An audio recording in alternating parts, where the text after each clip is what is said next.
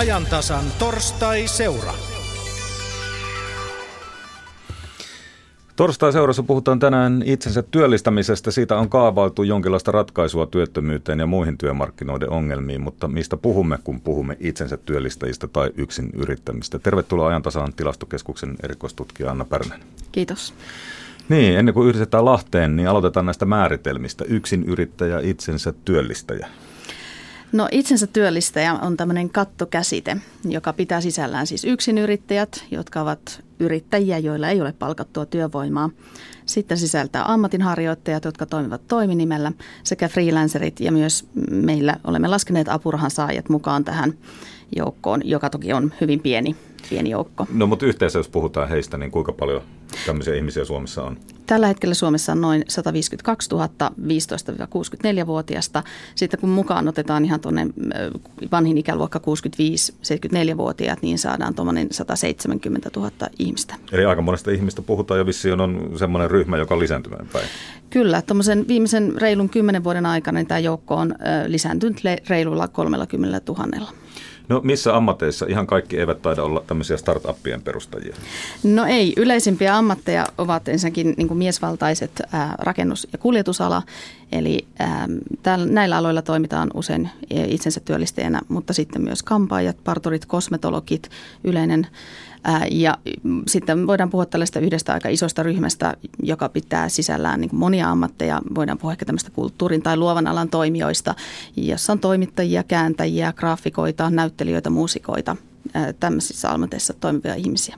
Nämä on isoimpia. Sitten totta kai on vielä niin kuin liike-elämän puolella pienyrittäjiä, kirjanpitäjiä, mutta ylipäänsä kyse on hyvin heterogeenisestä joukosta, tarkoittaen sitä, että, että sieltä löytyy sovelluskonsultista auton asentajaan tai vaikkapa personaalitrainerista sitten kouluttajaan, arkkitehtilääkäri, hyvin monenlaisia ammatteja.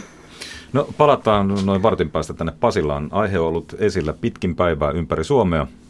Radio Suomen eri asemilla. Lahden radion studiossa on toimittaja Katariina Luoman vieraana kaksi tämän alan käytännön maamiestä niin sanotusti. Eikö vaan Katariina? Pitää paikkansa. Tänään perehdymme siis yrittäjyyden avoon tai ahdinkoon. Kanssani keskustelemassa ovat pienyrittäjyyspalveluiden asiakkuuspäällikkö Krista Mäkelä Ladekista ja päijät nuorten yrittäjien toimikunnan puheenjohtaja Miika Hovi. Tervetuloa. Kiitoksia. Työttömyys on tosiaan kasvanut viime vuodesta ja yhä useampi harkitsee yrittäjyyttä, kun palkkatyötä ei yksinkertaisesti ole tarjolla. Krista Mäkelä, onko aika otollinen yrittäjyydelle? Aika on varmasti otollinen ja haasteellinen yrittäjyydelle tällä hetkellä, mutta yrittäjyys on erittäin varten otettava vaihtoehto, kun mietitään sitä itsensä työllistämistä. Miika, Miika Hovi, olit itse ollut täyspäiväisenä yrittäjänä noin vuoden verran. Mikä sai sinut ryhtymään yksityisyrittäjäksi? Oliko se ihan tällainen yhden päivän ajatus vai olitko jo vuosia opiskeluaikana jo tiennyt, että tähän yrittäjyyteen lähdet? Kyllä kypsyttelin ajatusta jo monia vuosia. Oikeastaan viime vuosikymmenen puolen välin jälkeen niin rupesin miettimään uusia vaihtoehtoja, toista työtä tai opiskelua.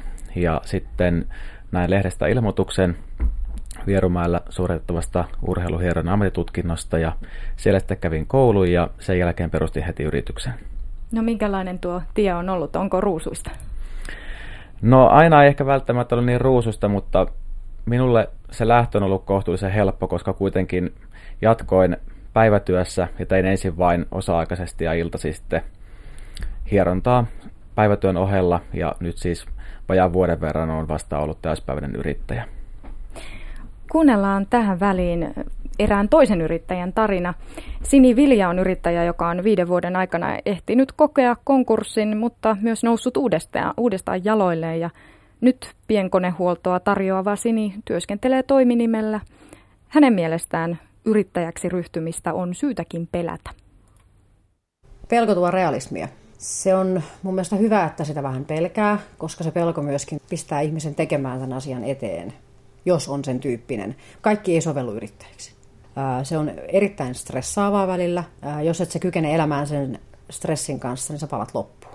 Et jos ei sulla oikeasti on rahkeita ja mielenterveys kärsii siitä, niin ei se, se ei kannata. Et kyllä sun täytyy niinku oikeasti haluta ja tykätä siitä, että se on se sun juttus. Käytiin saneeraukset läpi ja loppujen lopuksi päädyttiin loppuun myyntiin ja lopettaa se toiminta. Että, mutta ne on, ne on vaikeita päätöksiä. Mutta toisaalta taas sitten, jos sulla on halu jatkaa, niin kyllä sä jatkat. Mä en niin kuin syytä työntekijöitä siitä, että se loppu se homma. Jos ei vaan riitä se myynti, tulo siitä yrityksestä, niin se on vaan pakko lopettaa. Ja sitten vaan on keksittävä se asia, miten jatketaan. Mä neljä viikkoa sitten leikkasin sipulia sormista, pala irti ja tikit siihen ja tumppu, niin en, en mä voi jäädä sairaslomalle siitä kotiin istumaan. Se on vaan lääkkeet naamaa töihin. Et se täytyy niin mun mielestä yrittäjänä muistaa, että sä et oikeasti voi jäädä sinne sängyn pohjalle makaamaan. En mä sanoisi, että kaikki työttömät yrittäjiksi, koska ei kaikista ole yrittäjiksi. Se ei toimi. Miltä tuo Miika Hovi kuulosti? Onko Sini Viljan sanoissa mitään tuttua? No Sini on ihan henkilökohtaisestikin tuttu tämän toimikunnan kautta, mutta että oma tilanne on ollut ehkä vähän, vähän helpompi, mutta kyllä tunnistan tuossa paljon sellaista, että se yksin yrittäjän arki, ja tässä tapauksessa niillä on ollut myöskin työntekijöitä, niin, niin tota, se voi olla todella hankalaa. Ja just tuo konkreettinen esimerkki siitä, että jos sairastut, niin sitä paikkuria ei ole. Aivan. Krista Mäkelä, kuinka paljon pienyrittäjyyspalveluista kysytään neuvoa tämmöisiin konkreettisiin jaksamisongelmiin tai siihen, että kun sairastuu ja työt kasaantuvat? Varmaan johtuen juuri tästä ajasta, niin tällä hetkellä kysytään itse asiassa aika paljonkin. Ja sehän oikeastaan meillä ihan kuuluu normaalistikin siihen tavallaan perehdyttämiseen, kun, kun yrittäjyydestä kiinnostuneiden kanssa keskustellaan yrittäjyydestä tai sitten toimivien yrittäjien kanssa keskustellaan siitä, että miten he jaksaisi paremmin, miten kestää sen ja miten pääsee siitä yli, että, että vaikka on se konkurssi tullut ja siellä kuitenkin se palo, palo siihen yrittäjyyteen on. Tällä hetkellä niitä palveluita voisi sanoa, että valitettavasti kysytään, mutta toisaalta ihan eri, erinomaista on se tilanne siinä, että niitä kysytään, että yrittäjät nyt hakeutuu avun lähteille, koska yksinyrittäjät on tyypillisesti yksin näiden asioiden kanssa. Ja silloin mikä tahansa keskustelukumppani, joka, joka pystyy tuomaan jotakin uusia näkökulmia, jotakin ratkaisuvaihtoehtoja, tai ennen kaikkea on edes se, joka kuuntelee yksinyrittäjää, niin siitä voi olla ihan hämmästyttävä apu. Päijät-Hämeen nuorten yrittäjä Miika Hovi, minkälaista apua ja tukea sinä olet saanut yrittäjyyden alkutaipaleella? No ihan ensin kaikki lähti silloisesta TE-keskuksesta, eli nykyinen ely Sinne menin keskustelemaan ja kyselemään, että miten tämä homma lähtisi käyntiin. Sitten varmaan sieltä kautta sain myöskin läheteen uusyrityskeskukseen, jossa niin ikään kävin juttelemassa. Ja näistä molemmista tuli ihan semmoisia kullanarvoisia vinkkejä ja neuvoja taas ohjattiin eteenpäin muille asiantuntijoille. Mutta tota, käytännössä sitten niin sen aloituksen jälkeen niin aika hyvin homma on pyörinyt. Että ehkä tässä vuosien varrella sitten erinäköiset koulutustilaisuudet, joita sitten Suomen yrittäjät on järjestänyt, niin, niin sitä kautta on sitten tullut uutta infoa ja, ja tämmöistä lisäapua, mutta että itse en ole varsinaisesti hakeutunut enää sitten mitään kyselemään. Aivan. Voisiko apua olla tarjolla enemmänkin? Krista.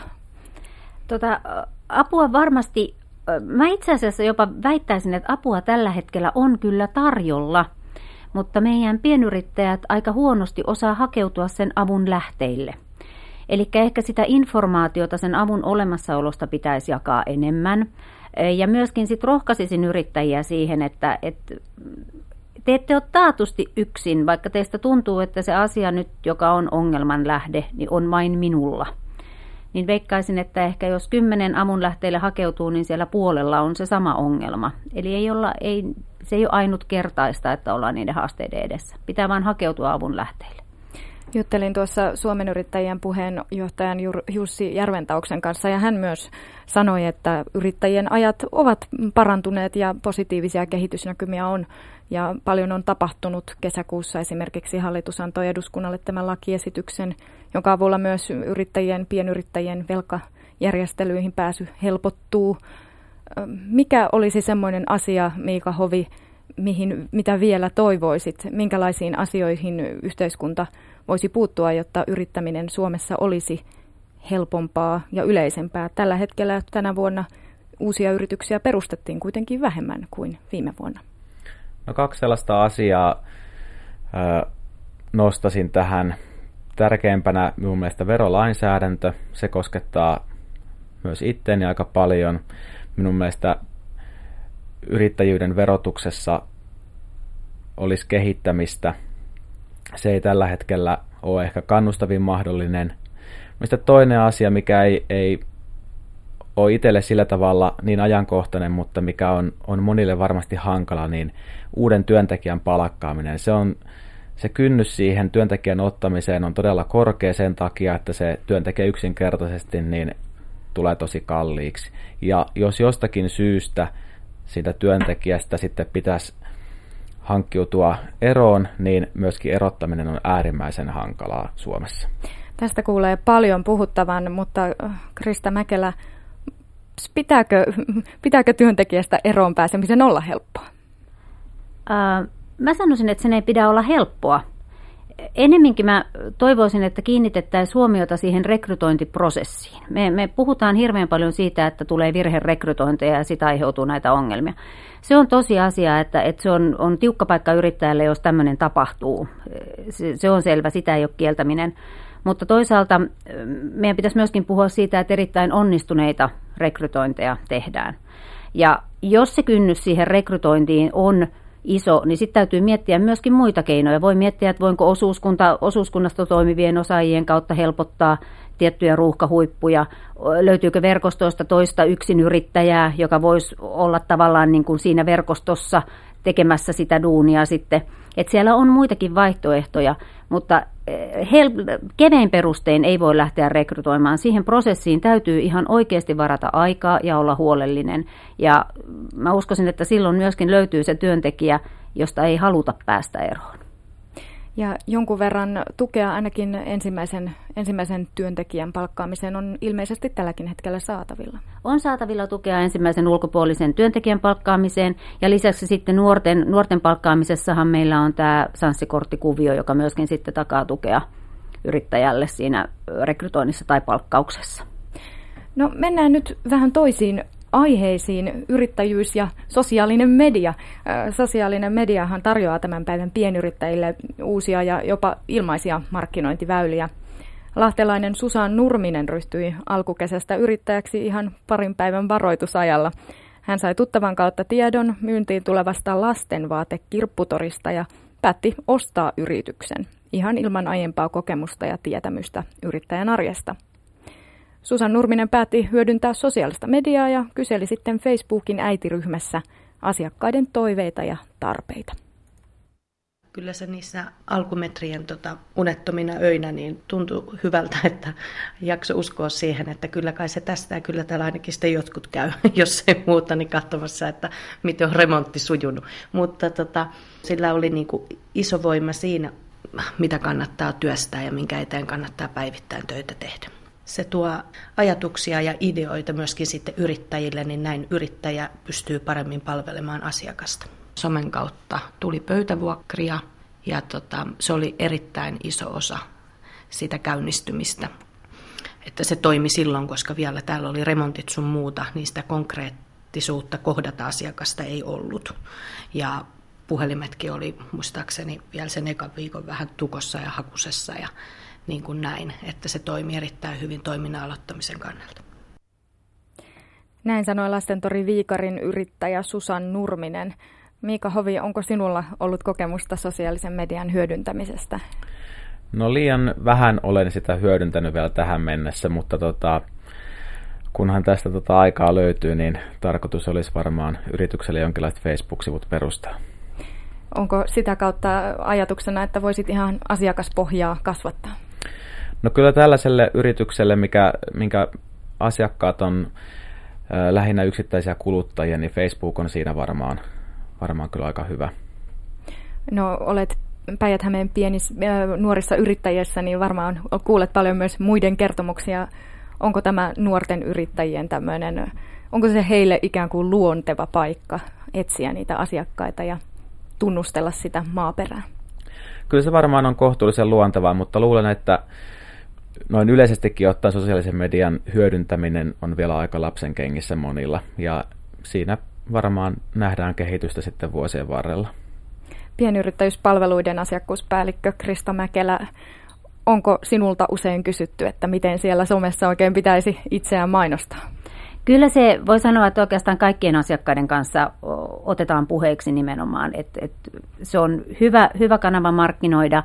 Pitää olla tietyllä tavalla kriittinen niihin viesteihin myöskin, joita sitä kautta tulee – koska sehän voi myöskin olla negatiivista se viestintä, mitä, mitä on, mutta ehdottomasti ja kyllä se, mä luulen, että nuoret alkavat yrittäjät jo hallitseekin sitä paljon paremmin, että sitten kun ryhdytään yrittäjäksi siellä viisikymppisinä ja siitä yli, niin se on, sit se on vähän jo vieraampi maailma ehkä jollekin, mutta ehdottomasti kannattaa hyödyntää.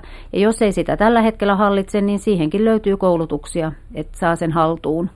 Niin, mitkä ovat, Krista Mäkelä, ne pahimmat sudenkuopat, mihin aloitteleva someyrittäjä voi kompastua?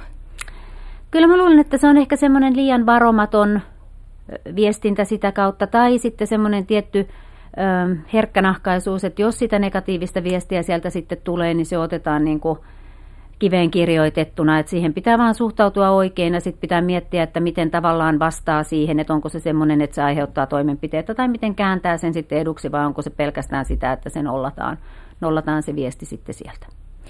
Palataan Pasilan studioon, jossa Anna Pärnästä jututtaa Jari Mäkäräinen.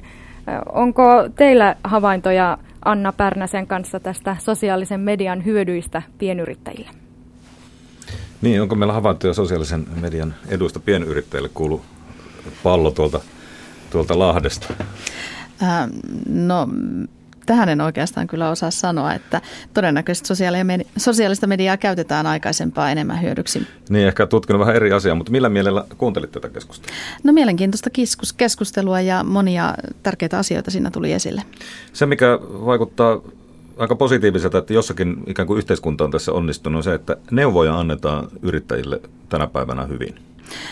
Kyllä, se tuosta tuli aivan selvästi esille, että varsinkin siihen yrityksen aloittamiseen niin selvästi siihen on uusyrityskeskukset, Suomen yrittäjät, tällaisia tahoja, jotka antavat sitten neuvoja, myös TE-keskukset. Ja mikä meidän tutkimuksessa näissä alustavissa tämmöisissä esitutkimuksissa, kun tehtiin laadullisia haastatteluja yksinyrittäjille, niin aika tärkeänä nousi esille myös se, että, että toiset yrittäjät antoivat neuvoja. Eli jos että tavallaan tämmöinen vertaistuki on tässäkin aika tärkeää. Kyllä. Ja voi olla, että se on semmoinen hankala paikka monelle suomalaiselle, että ehkä yrittäjät voi pitää toisia vähän kilpailijana, että olisiko niin helposti sitten kaveria jeesata? No tällaista ei kyllä tullut esille, äh, tällaista ongelmaa, mutta, mutta toki nämä ihmiset, joita me haastattelimme, niin heillä on niin kuin positiivisia kokemuksia siitä, että, että toiset yrittäjät ja myös esimerkiksi äh, entinen työnantaja oli saattanut äh, antaa neuvoja – siitä, miten, miten toimia silloin, kun sitä yritystä perustaa. Eli Suomi ehkä ei ole ihan niin yrityskielteinen maa kuin joskus juhlapuheessa kuullaan. Verolainsäädäntöä kohtaan tuolta tuli aika voimakasta viestiä, jos ei suorastaan kritiikkiä. Miten teidän tutkimuksissa verottajan on suhtauduttu? No tässä meidän tutkimuksessa ei oikeastaan tähän asiaan niin kuin paneuduttu, että ne oli muita seikkoja, joita siinä sitten kartoitimme. Mutta kaiken kaikkiaan tämmöinen ryhmä, itsensä työllistäjät, yksin yrittäjät, niin semmoisiahan on varmaan ollut aina. Sitten on tiettyjä aloja, joissa se on, tuolla muuten laittu lähetysikkunasta yksi huonekaluverhoilija viesti, että miksi, eikö meitä noterata, mehän ollaan aina oltu tämmöisiä yksin yrittäjiä. Mutta tosiaan t- tällaisia ihmisiä on ollut ja töitä on tehty aina, mutta jotenkin tämä esintulo on jotenkin ehkä uusi asia. Tästä on alettu puhumaan nyt. Niin, mä luulen, että esiintulo liittyy oikeastaan siihen, että kun tämä ryhmän määrä on kasvanut, niin myös siihen on kiinnitetty enemmän huomiota. Mutta toki siis itsensä työllistäjä on ollut aina. Ja e, esimerkiksi käsityöläiset ovat olleet yksi tällainen ryhmä, joka on niin kuin kautta aikaan työllistänyt itse itsensä.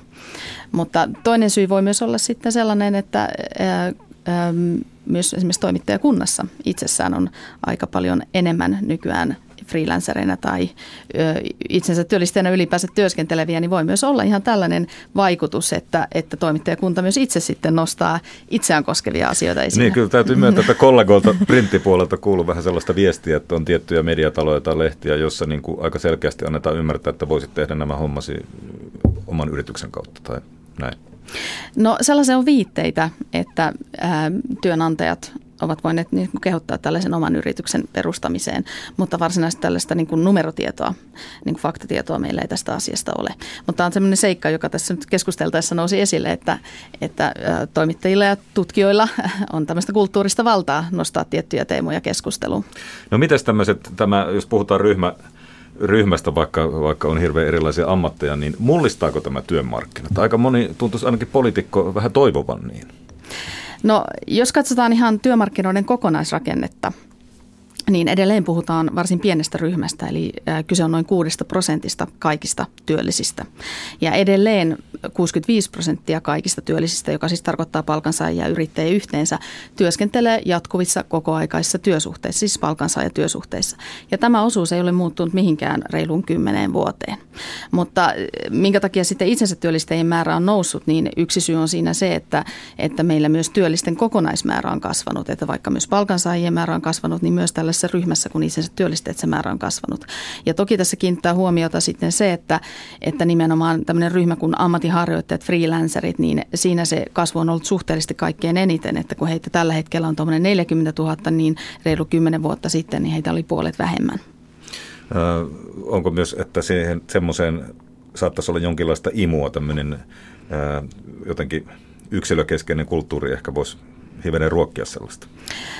voi olla näinkin, että tietysti tämän kehityksen takana olevia syitä on ehkä niin kuin aika vaikeakin eritellä, mutta luulen, että tässä on kyse sellaista eräänlaista prosessista, että toisaalta yrityksillä on ehkä enemmässä määrin tällaista tapaa niin kuin ostaa yrittäjätyötä, siis ostaa töitä, joita aikaisemmin Eli tehtiin poliitta, niin vähän ostaa niin yrittää. Vähän niin kuin alihankkia kulttuuri. No hieman tällaista, äh, niin kuin sanoin, niin tämä on tällaista, niin kuin, tähän on niin kuin viitteitä. Mutta sitten toisaalta voi myös olla, että on ihmisillä enemmän halua ryhtyä yrittäjäksi. Eli yrittäjyyteen liittyy myös paljon niin positiivista. Yrittäjät ovat tavallisesti tyytyväisempiä. Aikaisempien tutkimuksen perusteella voidaan sanoa, että yrittäjät ovat tyytyväisempiä työhönsä kuin palkansaajat keskimäärin. Ja myös siihen yrittäjätyöhön niin se tuo sellaista itsenäisyyttä ja vapautta ja joustavuutta enemmän kuin mitä palkansaajatyössä on. No miten näillä itsensä työllistäjillä yksin yrittäjillä menee? No voidaan sanoa, että tämä meidän tutkimus, joka sitten julkistetaan tuossa lokakuussa, niin valottaa tätä asiaa paremmin. Mutta ihan työvoimatutkimuksen tietojen perusteella me voidaan esimerkiksi sanoa, että, että alityöllisiä, eli tällaisia henkilöitä, jotka tekevät niin kuin vähemmän työtä kuin mitä he haluaisivat tehdä, niin heitä on jonkin verran enemmän itsensä työllistäjiä kuin palkansaajissa. Heitä on noin 8 prosenttia, kuin palkansaajissa on 5 prosenttia. Mutta että freelancerit on sellainen ryhmä, jossa tämä alityöllisyys on sitten yleisintä, että heistä noin reilu parikymmentä prosenttia ilmoittaa, että on niin kuin alityöllisiä. Ö, eli töitä ei sitten ehkä kaikille ihan tarpeeksi riitä. Joo, eli, eli tämä alityöllisyys tarkoittaa sitä, että henkilö niin kuin haluaisi enemmän, enemmän työtä. Eli on joku syy, minkä takia hän on vastentahtoisesti työskennellyt vähemmän sillä viikolla kuin mitä hän olisi halunnut. Onko näppituntuma semmoisesta, onko tulotaso ihmisiä tyydyttävä? No tästä tulotasosta ei oikeastaan tällä hetkellä ole tietoa, mutta tähänkin asiaan sitten saadaan tämän meidän tutkimuksen kautta lisää tietoa. Eli tähän, tähän asiaan on nyt niin vaikea oikeastaan ottaa kantaa. Ja milloin muuten sitä tutkimusta saadaan sitten odottaa myöhemmin syksyllä? Lokakuussa. Se, mistä tässä yhteydessä on aika paljon puhuttu, ainakin tuommoisissa kahvipöytäkeskusteluissa ja, ja tota, sosiaalisessa mediassakin, että, että onko se aina ihan vapaaehtoista, se yksin yrittäjäksi tai itsensä työllistäjäksi ryhtyminen. Mikä käsitys tutkijalla on siitä? No, minun pitää jälleen kerran sanoa, että tätäkin asiaa saamme sitten enemmän tietoa, kun tämä meidän tutkimus valmistuu. Mutta noin niin kuin työmarkkinailmiönä on tärkeää tietää, että onko tämä ilmiö tämmöinen kertooko se tämmöistä siitä, että, että tämmöiset ei-toivotut vastentahtoiset työnteon muodot ovat lisääntyneet, vai onko kyse siitä, että itse asiassa tässä porukassa on paljonkin ihmisiä, jotka on niin halunneet nimenomaan toimia tälle itsensä työllistäjinä ja yrittäjinä. Mutta tätä me ei tällä hetkellä tiedetä. Mutta se, se on, on aika tärkeä tieto. Se on tärkeä tieto, kyllä. Ö, onko toistaiseksi ollut kiinnostusta Onko tullut kyselyä esimerkiksi, voisi ajatella, että työmarkkinapuolella poliitikolla olisi, olisi tähän asiaan suurtakin kiinnostusta? Tai pitäisi Ää, olla?